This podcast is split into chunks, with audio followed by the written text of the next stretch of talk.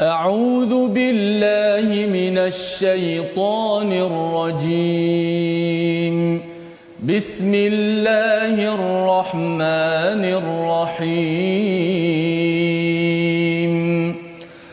الحمد لله رب العالمين. الرحمن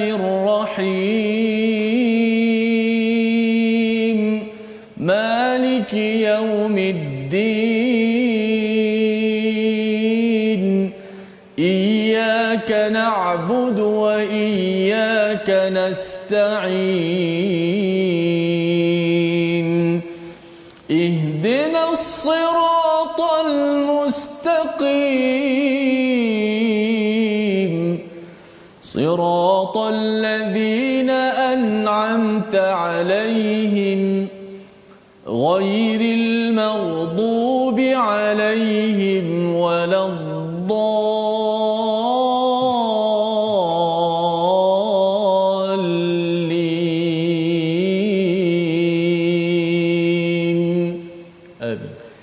Assalamualaikum warahmatullahi wabarakatuh. Alhamdulillah wassalatu wassalamu ala Rasulillah wa ala alihi wa man wala syada la ilaha illallah syada Muhammadan abduhu wa rasuluhu. Allahumma salli ala sayidina Muhammad wa ala alihi wa sahbihi ajma'in. Amma ba'du. Apa khabar tuan-tuan dan puan yang dirahmati Allah sekalian? Kita bertemu dalam My Quran Time baca faham amal pada hari ini.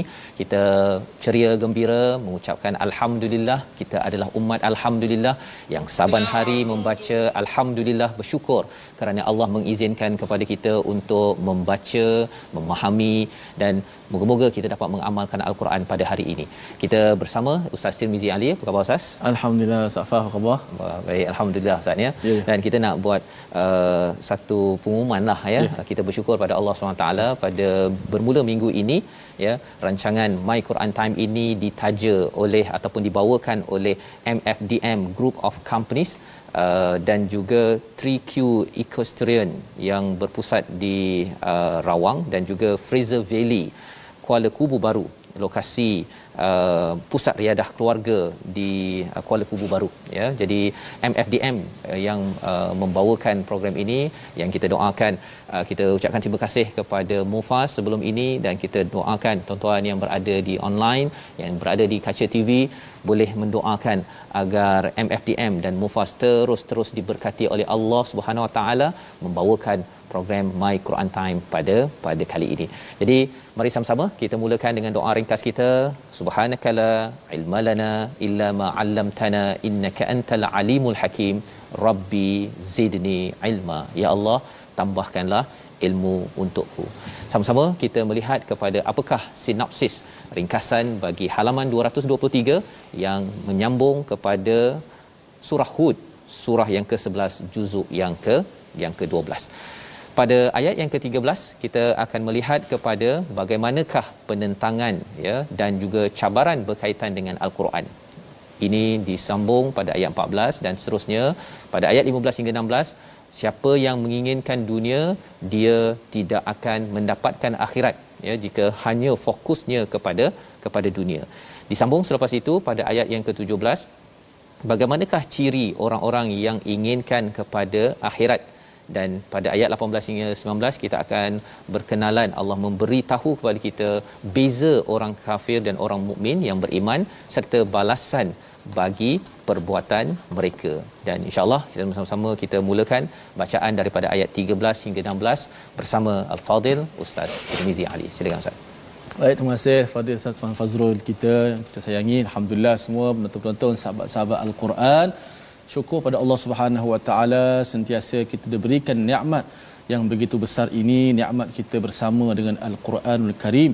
Mudah-mudahan kita sentiasa dalam pilihan Allah Subhanahu Wa Taala untuk mentadaburi, membaca, menyelusuri makna serta kita mengamalkan isi kandungan Al-Quranul Karim. Teruskan share, mudah-mudahan bertambah bilangan-bilangan umat Nabi kita Muhammad umat Nabi Muhammad SAW menonton ataupun belajar ilmu agama Al-Quranul Karim pastinya. Baik, eh, kita akan mulakan uh, perbicaraan ataupun my Quran time pada hari ini dengan membaca daripada ayat yang ke-13 hingga ayat yang ke-16.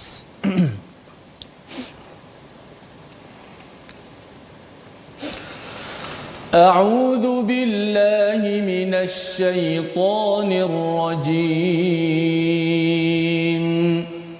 أم يقولون افتراه؟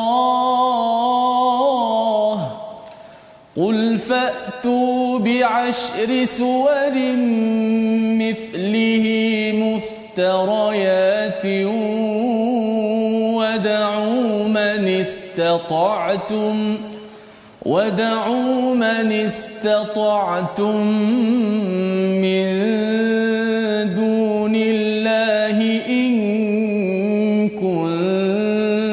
كنتم صادقين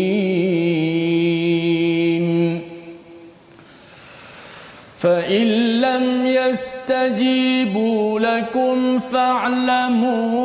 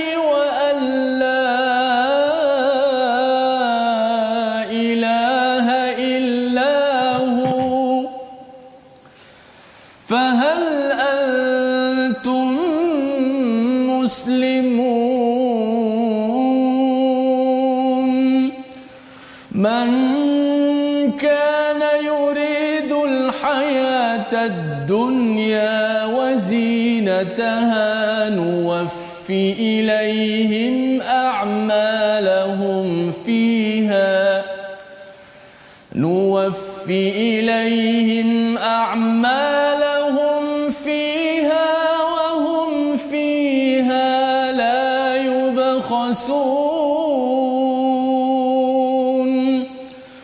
أولئك الذين ليس لهم في الآخرة إلا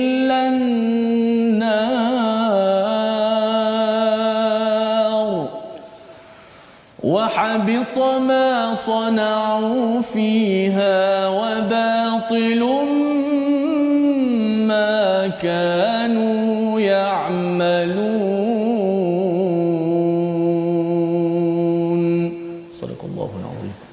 Al-Azim gitulah bacaan daripada ayat 13 hingga 16 menyambung kepada bagaimanakah hujah yang digunakan oleh orang-orang yang tidak percaya kepada Nabi Muhammad sallallahu alaihi wasallam dan juga ia juga berlaku pada zaman ini bila seseorang itu ya apabila tidak mahu beriman kepada kepada Allah Subhanahu Wa Taala. Ini adalah putang riset sebagaimana kita dah belajar bahawa surah Yunus dan surah Hud ini hadir selepas surah Al-Anfal dan juga surah At-Taubah di mana bila At-Taubah itu ada kuasa, ada negara tetapi bila sampai kepada surah Yunus dan surah Hud ini untuk mengingatkan balik kepada saya, pada tuan-tuan, pada kita ustaz ya mm-hmm. bahawa sila cek balik iman. Ha ya buat medical check up. Ya, biasa orang cakap medical check up ini adalah iman check up ya. Semak balik iman yang ada dan Allah menyatakan balasan ataupun bagaimana respon mereka yang diseru kepada iman pada ayat 13 mereka mengatakan dia Nabi sallallahu alaihi wasallam telah mereka-reka al-Quran itu. Ya, istilahnya iftarah maka bagaimanakah cara kalau ada orang kata bahawa Quran ini dibuat ya dibuat oleh manusia ya bukannya daripada Allah SWT kalau ada di kalangan tuan-tuan yang tertanya perkara tersebut maka salah satu cara membalas balik hujah tersebut ataupun uh, kedegilan tersebut fatu katakanlah pada orang itu fatu bi asyri suwarim mithlih iaitu datangkanlah 10 surah. Dalam surah Yunus satu surah ya dalam surah ini 10 surah 10 surah. Dan kalau kita lihat surah uh, Hud ini di Mekah kemudian bila pergi pada surah Al-Baqarah juga Allah menyatakan uh, fatu uh, bisurah mim mithlih. Uh, bukan satu surah tetapi sebahagian daripada surah. Jadi ada pelbagai tahap Allah mencabar ya Allah ajar kepada nabi ajar kepada kita kalau katakan betul bahawa ia dibuat-buat tolong buat. Ha ya tolong buat boleh tak buat satu Quran? Ya ada dinyatakan pada surah al-Isra. Buat seluruh Quran. Tak mampu okey bawakan kepada kita 10 surah. Tak mampu satu surah. Tak mampu sebahagian daripada surah. Ini adalah cara berhujah kepada orang yang mengatakan bahawa al-Quran ini adalah adalah buatan manusia ataupun buatan daripada Nabi Muhammad sallallahu alaihi wasallam maksudnya. Jadi ya. ini adalah mukjizat yang tidak dapat dibuat-buat muftarayat ya dan lebih daripada itu sila cabar ya kepada orang yang kata ini buatan ni ini alah siapa-siapa boleh tulis. Satu suruh buat. Yang keduanya wad'u man istata'tum min dunillah. Panggil segala-galanya pakar bahasa Arab pakar apa pakar syair pakar puisi pakar-pakar jin manusia panggil semua sekali. In kuntum sadiqin kamu betul sangat. Ha sila panggil cuba hasilkan. Dan inilah cabaran mukjizat daripada al-Quran sampai sekarang ustaz ya. ya, ya. Daripada 1400 tahun yang lepas sampai sekarang tak ada seorang pun yang berani untuk buat kerana memang tak boleh buat pun. kan? Allah kata fa illam yastajibu maka jika mereka tidak memenuhi seruanmu maka katakanlah fa'lamu annama unzila bi'ilmillah. Ya banyak pelajaran yang kita boleh ambil daripada ayat ini. Jika mereka fa illam dia bukan fa illa yastajibu tapi fa illam maksudnya sebelum ini tuan-tuan ya tidak ada siapa yang boleh menentangnya ya walaupun walaupun orang itu pakar bahasa Arab pada zaman nabi sendiri tidak mampu maka ketahuilah ya fa'lamu annama unzila bi'ilmillah. Kalau ada yang kata uh, macam mana kita nak tahu bahawa Quran ini datang daripada Allah SWT Allah kata fa'lamu cari ilmu Ustaz. Mm-hmm. cari ilmu maka insyaallah kita akan cakap bahawa eh betul lah ini datang daripada Allah. Allah. Kalau orang tak faham bahasa Arab dia tak nampak susunan ini dia boleh pula apa kalau kita tengok surah Yusuf nanti daripada hujung ke hujung bertemu ya di tengahnya bertemu di tengah kecantikan ataupun keindahan mukjizat al-Quran belum lagi cakap tentang bacaan ustaz ya. Mm-hmm. Tak ada orang baca, malah baca hadis pun orang tak ada setenang mm-hmm. ya seperti baca Quran. Dia tak boleh nak baca dengan tertil macam tu kan. Quran. Tak boleh. Walaupun itu memang tinggi tahapnya yeah, ya. hadis yeah. kan. Mm-hmm. Tetapi tak sama dengan al-Quran pasal Allah menyatakan di sini bahawa Quran ini adalah kalam daripada Allah Subhanahu Wa Taala. Jadi bila Allah menyatakan begini uh, di hujung itu ayat 14 wa alla ilaha illahu. Uh, ini adalah uh, mesej yang datang dari yang ada di dalam al-Quran ini tiada tidak ada tuhan kecuali dia. Pendek saja ustaz ya. Hmm. berulang-ulang dalam uh, surah 11 ini uh, mesej la ilaha illahu maghayrukum ataupun tidak ada tuhan kecuali ghairu illa ghairu kerana apa? Kerana walaupun pendek ya sebagaimana awal surah hud menyatakan uh kimat. Tapi lepas tu fussilat. Kita boleh lebarkan. Ha, boleh ceramah. Maksudnya ayat nombor 14 ini ustaz dia boleh ceramah sampai 99 hari 99 malam. Hmm. ha ya. Contoh macam mana? Ya kalau kita ambil pendek lah kita tak ada sampai 99 hari. Uh, la ilaha illahu itu tidak ada ilah yang maha berkuasa kecuali dia. Salah satunya kan hmm. al-aziz contohnya jadi bila kita tahu bahawa ilah yang kita sembah adalah Al-Aziz yang Maha berkuasa, kita nampak dah sekarang ini bahawa kalau ada yang kata saya ni berkuasa, sila lawan COVID-19 sekarang. Ha kan. Kalau ada yang kata saya ni lah yang bertemu dengan formula saya berkuasa, sila lawan dengan COVID-19 dan besok selesai.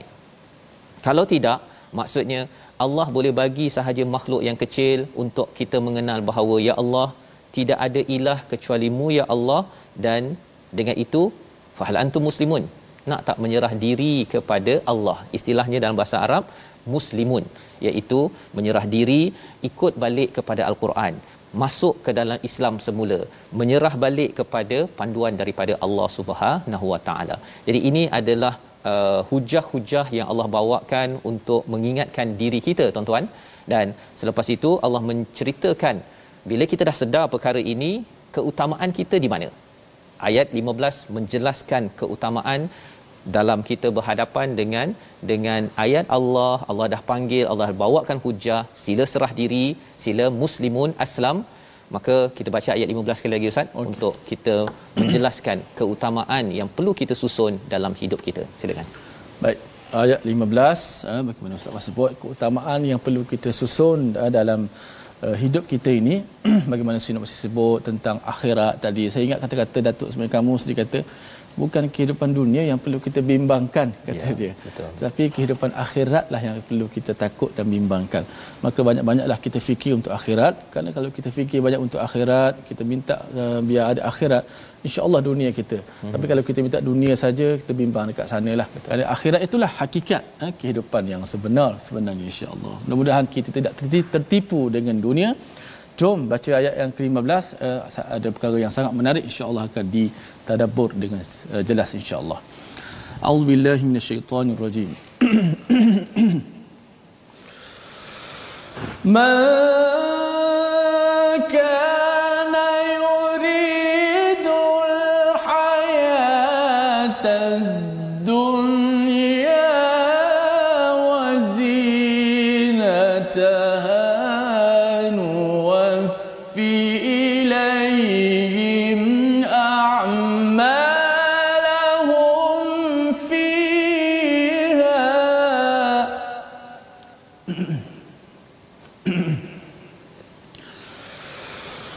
Ma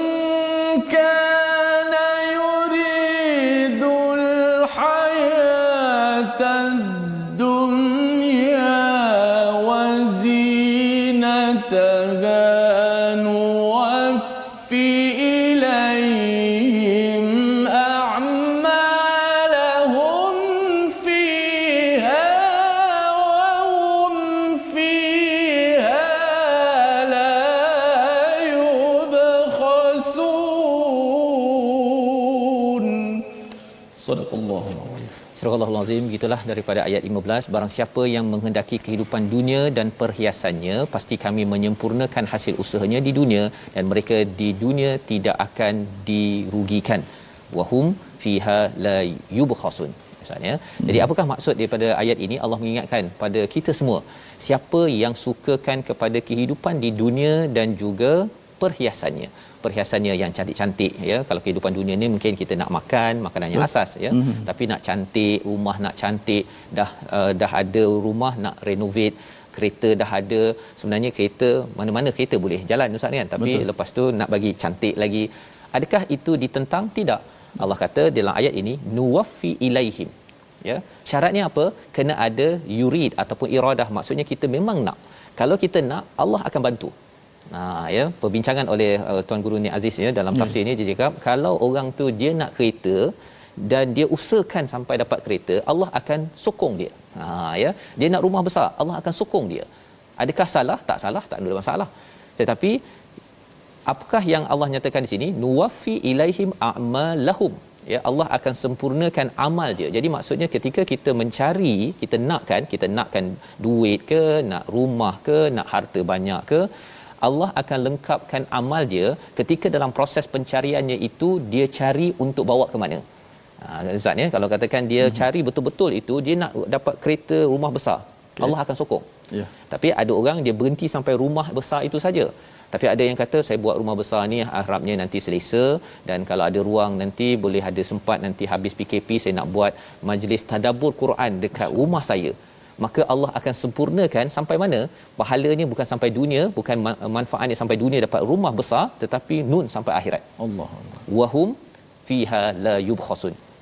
Mereka itu tidak akan dirugikan. Maksud yubkhasun ini dia kalau contohnya kita ada kurma mm-hmm. ya saya tukar dengan ustaz ustaz ada susu ya. kan? Ataupun saya ada susu lah ustaz ada kurma kan kita hmm. nak tukar. Kan? Butter. Dia zaman dulu kan butter yeah. kan? Tapi kalau yub khusun tu maksudnya kalau katakan ustaz ada kurma bagus bagi pada saya susu tu saya letak dalam botol. Kan? Kemudian bila saya bagi pada ustaz bila ustaz balik tengok alamak susu busuk.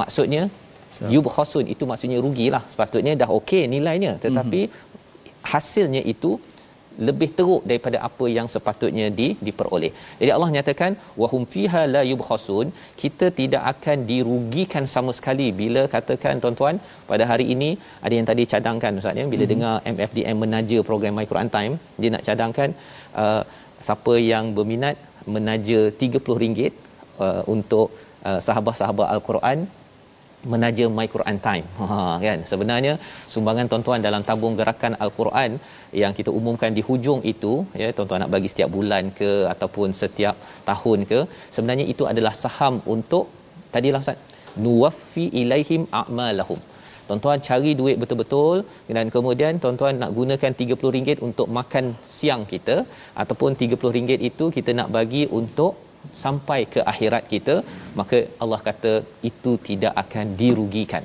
Sedikit banyak semuanya itu akan dinilai oleh Allah Subhanahu Wa Taala.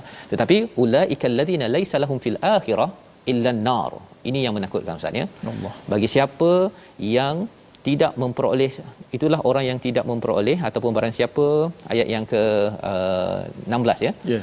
itulah orang yang tidak memperoleh sesuatu di akhirat kecuali neraka dan di sana apa yang telah mereka usahakan di dunia menjadi sia-sia dan terhapuslah apa yang telah mereka kerjakan.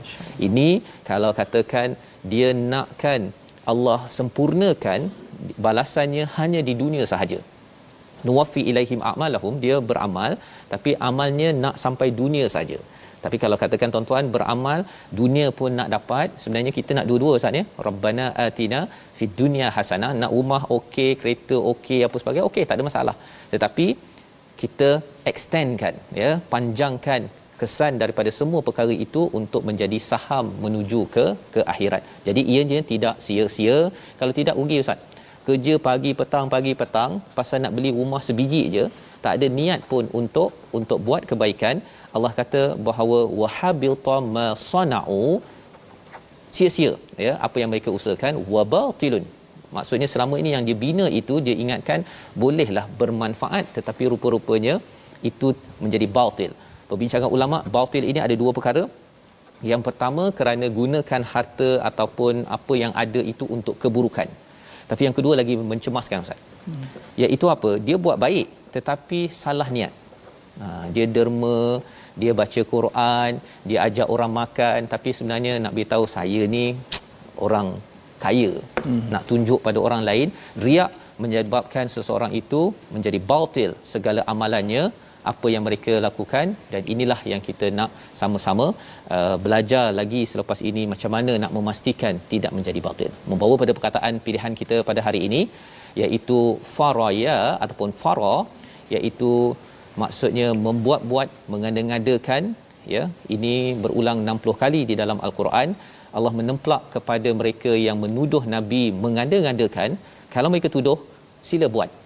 Sila buat ya. Tetapi tidak pernah tidak mungkin berlaku untuk mencabar al-Quran kerana ini mukjizat yang harapnya kita terus bersama baca faham dan amal. Kita berehat sebentar kembali dalam My Quran Time baca faham amal insya-Allah.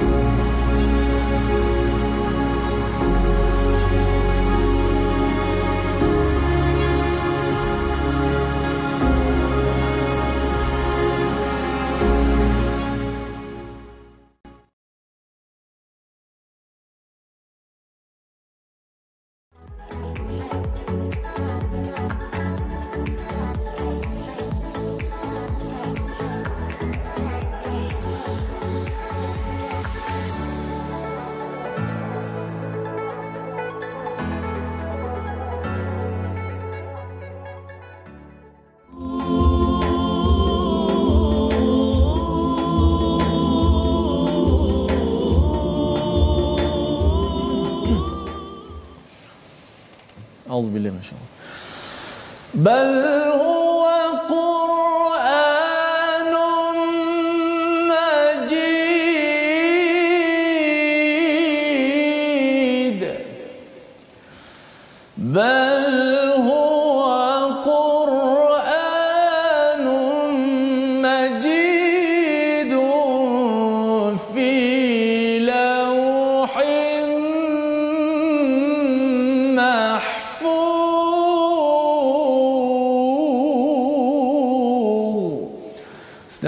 apa yang kau sampaikan itu bukanlah sihir ataupun syair bahkan ia adalah adalah al-Quran yang sangat tinggi akan kemuliaannya yang sentiasa terpelihara di Lauhul Mahfuz. Inilah Al-Quran yang begitu hebat kemuajizatan yang tidak ada sesiapa yang mampu menandinginya kerana ia adalah daripada sisi Allah Subhanahu Wa Taala bukanlah sisi Nabi Muhammad dan manusia lain daripada sisi Allah Subhanahu Wa Taala.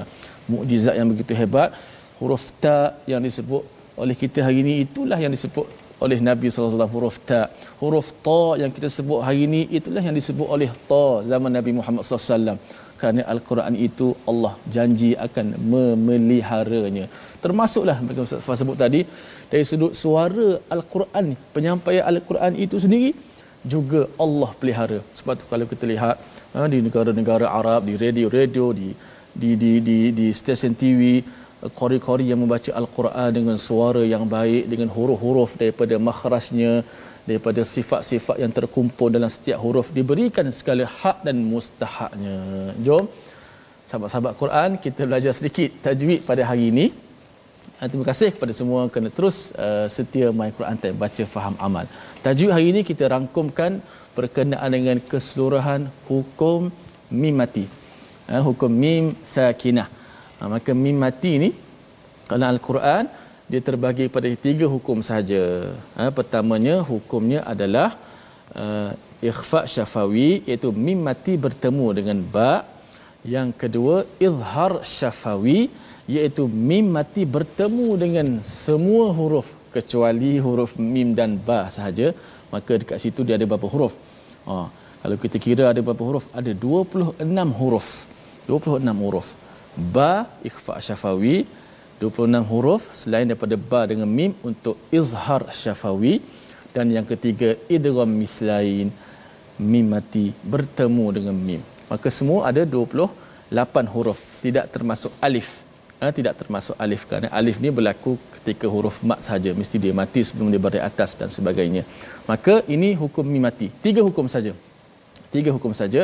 Mim mati bertemu dengan ba ikhfa syafawi. Contoh kita baca tarmihim bihija dalam surah al-fil. Kemudian izhar syafawi ya, banyaklah contoh-contohnya. Dalam surah al-fatihah setiap hari pun ada siratal ladzina an'amta an'amta ha, mim mati bertemu dengan ta. Alaihim ghairi mim mati bertemu dengan ghaib. Alaihim wala mim mati bertemu dengan waw. Itu ah, semua izhar syafawi yang tidak boleh kita panjangkan dengung. Kemudian yang ketiga idgham mislain mim mati bertemu dengan mim. Ha, maksudnya kita panjangkanlah ha, dia punya dengungnya. Ha, itu ringkasan berkenaan dengan hukum mim mati dan insya-Allah selepas ini kita akan masuk berkenaan dengan hukum lam ta'rif ataupun kita biasa sebut alif lam qamariyah, alif lam syamsiyah. Selepas. Baik, terima kasih ucapkan pada Ustaz Tirmizi bercerita tentang mim mati Ustaz ya. Yeah. Mim sakinah. Mm-hmm. Dia bila mim mati dengan mim sakinah tu mm-hmm. uh, tapi kita tak bincang hari ni lah, Ustaz ya. Yeah, yeah. Mengapa diletakkan sakinah kat situ kan uh-huh. ataupun sukun mm-hmm. lebih kurang perkataannya tapi bila masuk kepada orang Melayu jadi mati kan. Okey. Jadi itu nanti kita bincang Masya kemudian lah ya bagi tuan-tuan yang penting kita tahu tadi ada beberapa hukum mim uh, sakinah tadi itu bertemu dengan pelbagai huruf dan insyaallah kita akan dalami lagi uh, pada masa akan datang insya insyaallah. Jadi kita ingin uh, meneruskan ustaz ya pada yeah. ayat yang ke uh, 17, 18, 19 di mana sebelum ini kita sudah pun berbincang tentang hakikat Quran dan juga orang yang sukakan inginkan dunia Uh, salah satu perbincangan uh, oleh Imam Sa'idi dalam dalam Sa'adi dalam dalam tafsirnya dia kata iman akan menghalang seseorang daripada menginginkan semua kehendaknya di dunia. Ha itu dia punya perkataan yang amat mantap ya. Hmm. Allah izinkan kita nak apa saja di dunia ni Allah izinkan. Tetapi iman menyebabkan kita okey yang ini saya nak guna 50% 60% uh, sebahagiannya saya nak gunakan untuk saya infak contohnya. Dia tak guna semuanya untuk dirinya sahaja tetapi dia laburkan dalam saham menuju ke akhirat. Di samping dia tak nak semua perkara. Di dunia ini ada benda yang haram dia dia dia jauhkan kerana nakkan yang lebih hebat bila sampai di akhirat nanti. Jadi itu kesan iman datang daripada mana? Daripada Quran.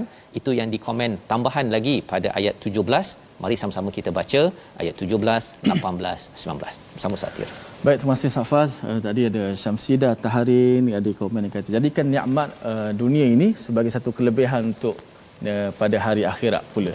InsyaAllah, uh, satu komen yang benar. Sekali kita jadikan dunia ini sebagai jambatan untuk kita ketinggian darjat di hari akhirat. InsyaAllah. Ada juga tanya tadi, Cik Iyam Rahman, Ustaz Teranum apa tadi baca setengah muka pertama, saya lupa nak beritahu, itu adalah Teranum uh, Jiharkah Ha, jiharkah ni ya, dekatlah dengan orang Melayu kita. Hmm. Dia sebut jiharkah jiharkah ni dengan irama yang slow, lembut dan sebagainya. Mudah-mudahan dapat kita asyikkan lagi dalam kita pembacaan al-Quran kita. Insya-Allah kita teruskan ayat yang ke-17 hingga 19. أعوذ بالله من الشيطان الرجيم أفمن كان على بينة من ربه ويتلوه شاهد منه ويتلوه شاهد منه ومن قبله كتاب موسى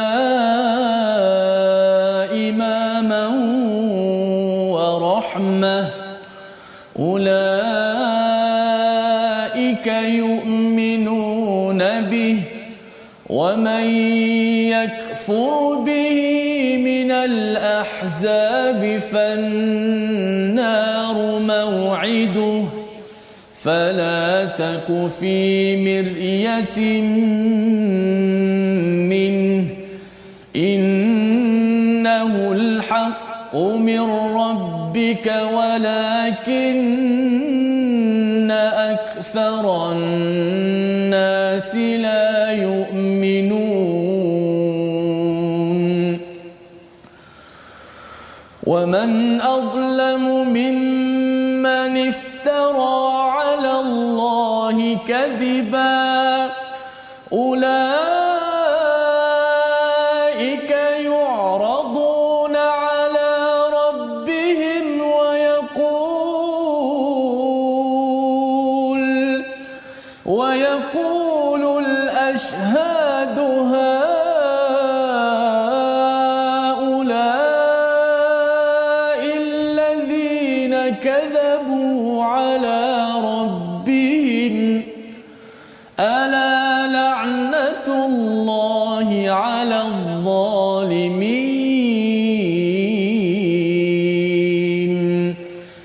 الذين يصدون عن سبيل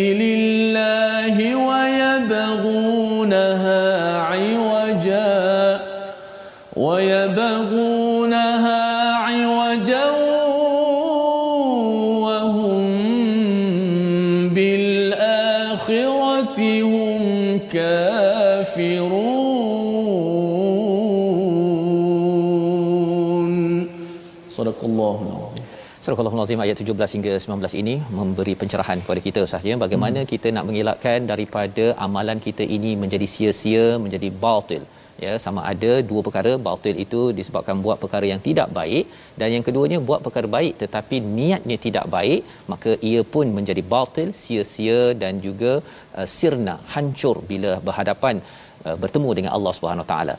Jadi Allah menyatakan afaman kana ala bayyinatin mir rabbih maka adakah orang yang kufur ataupun yang batil itu sama dengan orang yang mempunyai bukti yang jelas? Ya bayyinati mir rabbih wa yatluhu syahidum min iaitu diikuti oleh saksi daripadanya dan sebelumnya sudah ada pula kitab Musa yang menjadi pedoman serta rahmat mereka beriman kepadanya. Ada tiga perkara kat situ kita kena lihat satu persatu.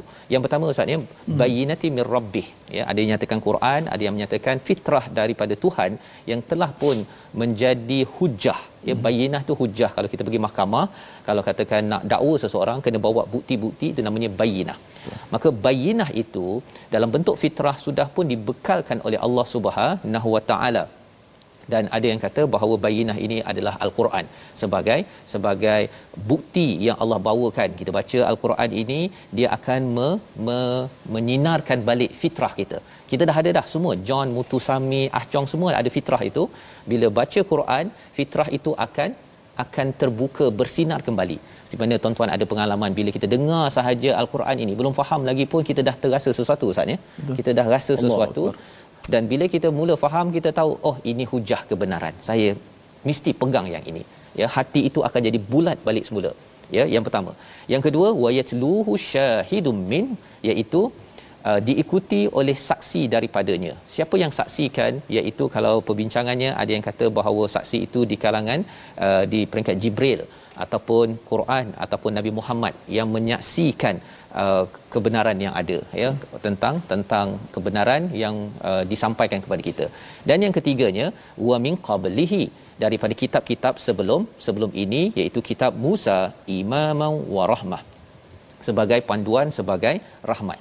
Jadi tiga perkara ini sebenarnya bila kita dah ada fitrah kita, kita sudah ada syahid di kalangan Jibril ataupun Nabi Muhammad sudah menyaksikan kebenaran ya sudah pun ber uh, memperjuangkan kebenaran ini. Dan juga kitab-kitab sebelum ini kalau kita tanya kepada orang-orang yang apa percaya pada kitab-kitab sebelum ini tiga penjuru ini kebenaran tidak boleh dinafikan lagi ustaz. Hmm. menyebabkan seseorang itu cara dia bertindak cara dia beramal adalah amal yang yang soleh ha, tetapi kalau katakan tiga sumber ini daripada uh, fitrah dan juga Quran daripada Nabi Muhammad daripada kitab-kitab sebelum ini dia tidak indahkan.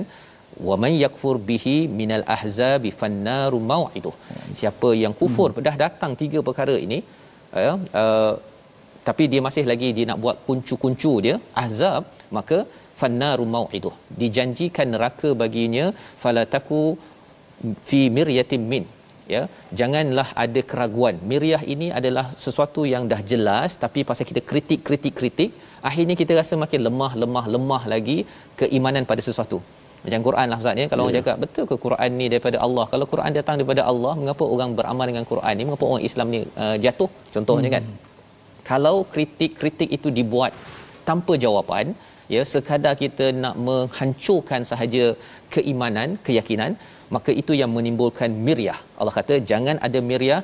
Sesungguhnya Al-Quran itu al-haq mir rabbik daripada Tuhan. Walakinna aktharan nasi la yu'minun. Ini perkara yang perlu kita beri perhatian tuan-tuan. Ramai manusia tidak beriman ya. Kalau kita tengok ustaz ya orang Islam sekarang ni 1.6 uh, 1.6 bilion mm-hmm. yang bilion-bilion lain tu tak beriman tapi dalam 1.6 itu pun ramai yang tak baca Quran dalam yang baca itu pun ramai yang tidak cuba untuk mengambil intipatinya yang ambil dah dah faham pun kadang-kadang tidak beramal. Jadi nak ceritanya memang kalau tuan-tuan mengambil masa untuk mendalami, baca, untuk faham, untuk amal, sebenarnya kita adalah kumpulan sedikit ustaz. Sedikit. Betul. Pasal Allah cakap walakinna aktharan nasi la yu'minun. Ada orang yang tak kisah Quran ada, nabi ada, kitab-kitab sebelum ini ada, ya, dia tak kisah pun pasal uh, sibuk kot. kan. Saya tengah mencari dunia saya. Jadi akhirnya Allah menemplak pada ayat yang ke-18 waman azlamu. Siapa lagi yang lebih degil lebih zalim daripada orang yang membuat-buat dan mendustakan? Cara dia mendustakan itu apa? Dia kata bahawa hidup dia ni yang penting ialah pergi kerja ya Quran ini nanti bila satu masa nanti saya belajarlah. Ha kan? Itu satu pendustaan. Menafikan kepentingan al-Quran mengikut panduan daripada Allah Subhanahu wa taala maka ulaika yu'raduna ala rabbihim. Ya kata Allah dalam ayat 18 ini mereka itu akan dihadapkan kepada Tuhan mereka dan para saksi akan berkata orang inilah yang berbohong terhadap Tuhan. Ingatlah laknat Allah kepada orang yang zalim. Laknat ustaz Allah, Allah men, uh, melaknat pada orang yang zalim bila datang Quran, datang Rasul, datang kitab-kitab sebelum ini, dia masih lagi hilang keutamaan. Ha, itu yang kita bincang tadi. Hmm. Hilang keutamaan. Dia rasakan ada perkara yang lebih penting yang kita doakan kita tidak jadi begini dan orang yang zalim ini Allah beritahu apa aktiviti mereka pada ayat 19. Kita baca sekali lagi ayat 19 ini untuk kita doa jangan tergolong dalam ayat 19 ini. Kita baca sekali. Baik, kita baca ayat yang ke-19. Mudah-mudahan kita terselamat uh, wal billah. Allah Taala selamatkan kita daripada kita tergoda dengan perkara-perkara yang kita hilang keutamaan kita hidup di atas dunia ni insya-Allah. Auzubillahi minasyaitonir rajim. Alladzina yasuddun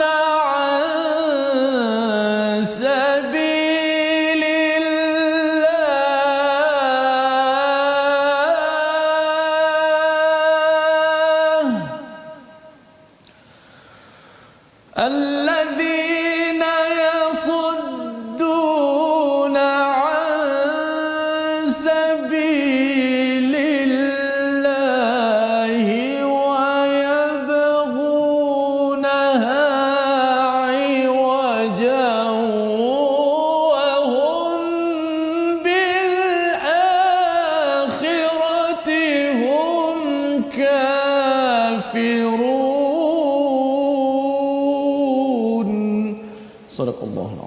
azim. Sadaqallahul azim iaitu mereka yang menghalang daripada jalan Allah dan menghendaki agar jalan itu bengkok dan mereka itulah orang-orang yang tidak percaya pada hari akhirat. Inilah sifat orang yang zalim ya yang Allah nyatakan pada ayat 18 itu laknat kepada orang yang zalim. Siapa mereka? Ya, biasa ustaz ya kalau kita rasa di di apa dizalimi kita akan cakap orang tu pemimpin saya tu zalim. Ha kan? Maha zalim. Pernah satu masa dulu ada orang guna perkataan maha zalim. Tetapi apakah maksud zalim itu sebenarnya? Kadang-kadang kita tunjuk kepada orang sana rupanya takut ia berada dalam diri kita. Jadi yang pertama alladzina yasudduna an sabilillah. Mereka itu menghalang daripada sabilillah. Yasuddun itu sebenarnya maksudnya ialah uh, bukan sekadar menghalang seorang-seorang. Mm-hmm. Dia menghalang mm-hmm. ramai ya. Imam Qurtubi menyatakan orang yang orang yang menghalang dia halang siapa? Diri dia dan orang lain daripada beriman pada Allah dan mentaati dia. Dia halang mm. diri dia uh, jomlah pergi uh, ke masjid kan kalau dapat pergi ke masjid nanti ah tak apalah kan saya halang diri dengan mesyuarat dahulu saya halang dulu dengan perkara itu adalah orang yang menghalang diri tetapi dia kalau dia ketua ustaz ya dia kata alah kalau pergi masjid pun sama aje dah, dah, dah, dah kita selesai dulu kerja kita itu namanya menghalang orang daripada hmm. Jalan-jalan kebaikan. Jomlah kita baca Quran. Alah kalau tak baca pun tak apa kan? Uh, tak apalah kita sibuk ni kita buat ni dulu. Menghalang diri daripada sabilillah jalan kebaikan. Ataupun tak payahlah buat mengganggu produktiviti di tempat kerja. Tak payah nak training ada uh, Quran. Kita training pakai modul-modul yang uh, daripada orang it, yang dah kaji trainer-trainer ni. Quran nantilah dulu. Itu sebenarnya menghalang ya. Yang kita harap ia tidak berlaku khawatir it, kalau itu berlaku dalam diri kita kita pun zalim ya wa yabghunaha aywaja subhanallah perkataannya apa dia mencari mengkendaki agar aywaja bengkok Ustaz Hmm. Jadi uh, kata Imam Qurtubi mengajak manusia kepada maksiat ataupun syirik. Ya wajar tadi tu. Ai wajar. Ya, ai wajar itu bengkok itu mengajak kepada maksiat ataupun syirik ataupun maksudnya dia tak suka kalau perkara-perkara lurus ini dikumandangkan ataupun di disebarkan. Ha, itu sebabnya tuan-tuan bila share di Facebook nampak macam ringkas ustaznya share beritahu kawan. Jomlah tengok my Quran time jomlah kita tengok balik ulangan. Nampak macam ringkas tetapi sebenarnya untuk kita tak nak jadi wayabrunaha aywaja ya. Iaitu kita ini membiarkan aywaja perkara-perkara bengkok masuk dalam masyarakat masuk dalam keluarga keluarga kita wahum bil akhirati hum kafirun. Allah menemplak dengan istilahnya mereka itu tidak percaya pada hari akhirat mereka utamakan dunia. Mereka tak kisah pun. Tanda orang yang utamakan akhirat itu dia akan memperjuangkan kalam Allah. Pasal saya nak ikut cakap Allah agar nanti dapat rahmat kasih sayang dari Allah. Membawa kepada resolusi bagi halaman 223 kita pada hari ini yang pertama ialah kita perlu yakin dan perjuangkan mukjizat al-Quran ini berteraskan pada ayat 13 14 sebentar tadi. Yang kedua, kita kejar akhirat. Insya-Allah dunia akan hadir jua ya berteraskan pada ayat 15 16 Allah akan lengkapkan a'malahum syaratnya niat itu perlu dibetulkan dan yang ketiganya bina hubungan iman yang kuat dengan al-Quran ya agar ia menyelamatkan diri kita dan tidak menjadi orang yang menghalang kebaikan ataupun membiarkan kebingkukan ada dalam diri dalam masyarakat kita. Kita berdoa bersama Ustaz Tirmizi. Bismillahirrahmanirrahim. Alhamdulillahi rabbil alamin. Wassalatu wassalamu ala ashrafil anbiya'i wal mursalin wa ala alihi wa sahbihi ajma'in. Ya Allah ya Tuhan kami, kurniakanlah kebaikan kami di dunia dan juga di hari akhirat ya Allah. Ya Allah selamatkanlah kami daripada azab neraka-Mu ya Allah. Ya Allah ya Tuhan kami janganlah kau jadikan dunia kami ini sehingga melalaikan kami daripada mengingati-Mu ya Allah. Sehingga melalaikan kami daripada urusan salat, membaca Al-Quran, mentadaburinya dan lain-lain ya Allah. Jadikanlah dunia yang kami duduki ini sebagai jambatan untuk kami meraih ketinggian darjat di hari akhirat kelak ya Allah. Beri kekuatan kepada kami untuk sentiasa kami mendengar, membaca, mentadabbur dan beramal dengan isi kandungan Al-Quran ya Allah. Ya Allah sesungguhnya kami bimbang ya Allah kami tergolong dalam golongan firman-Mu ya Allah. Orang-orang yang menjadikan Al-Quran sebagai suatu perlembagaan yang ditinggalkan ya Allah. Ya Allah bila kekuatan kepada kami untuk sentiasa bersama dengan Al-Quranul Karim ya Allah. Kami yakin ya Allah dengan kebenaran dan kemuajizatannya ya Allah. Amin. Amin ya rabbal alamin. Alhamdulillah. Amin ya rabbal alamin. Moga-moga Allah mengabulkan doa kita menjadi orang-orang yang memperjuangkan Quran dalam diri kita, dalam masyarakat kita, dalam keluarga kita tuan-tuan kerana kita ingin Allah lengkapkan, Allah sempurnakan nikmat kepada kita. Inilah yang kita ingin kempenkan dalam tabung gerakan Al-Quran. Uh, MFDM sudah pun membawakan program ini untuk tuan-tuan. Tuan-tuan juga boleh menyumbang ya untuk sama-sama kita bawakan banyak lagi program-program dan juga projek kesedaran mengamalkan Al-Quran agar seringgit, lima ringgit, sepuluh ringgit tuan-tuan itu akan menjadi suatu yang akan di dilengkapkan, disempurnakan sampai ke akhirat nanti insya-Allah. Jadi kita bertemu lagi dalam siaran ulangan pada hari ini dan kita akan bertemu jaga keselamatan, jaga kesihatan tuan-tuan ya pastikan kita baca Quran, kita jaga iman kita dalam masa sama usaha kita untuk mendaftar untuk vaksin agar kita mendapat uh, herd ataupun immunity ya uh, keselamatan bersama insya-Allah dengan izin Allah Subhanahu Wa Taala. Kita bertemu lagi dalam My Quran Time baca faham aman insya-Allah.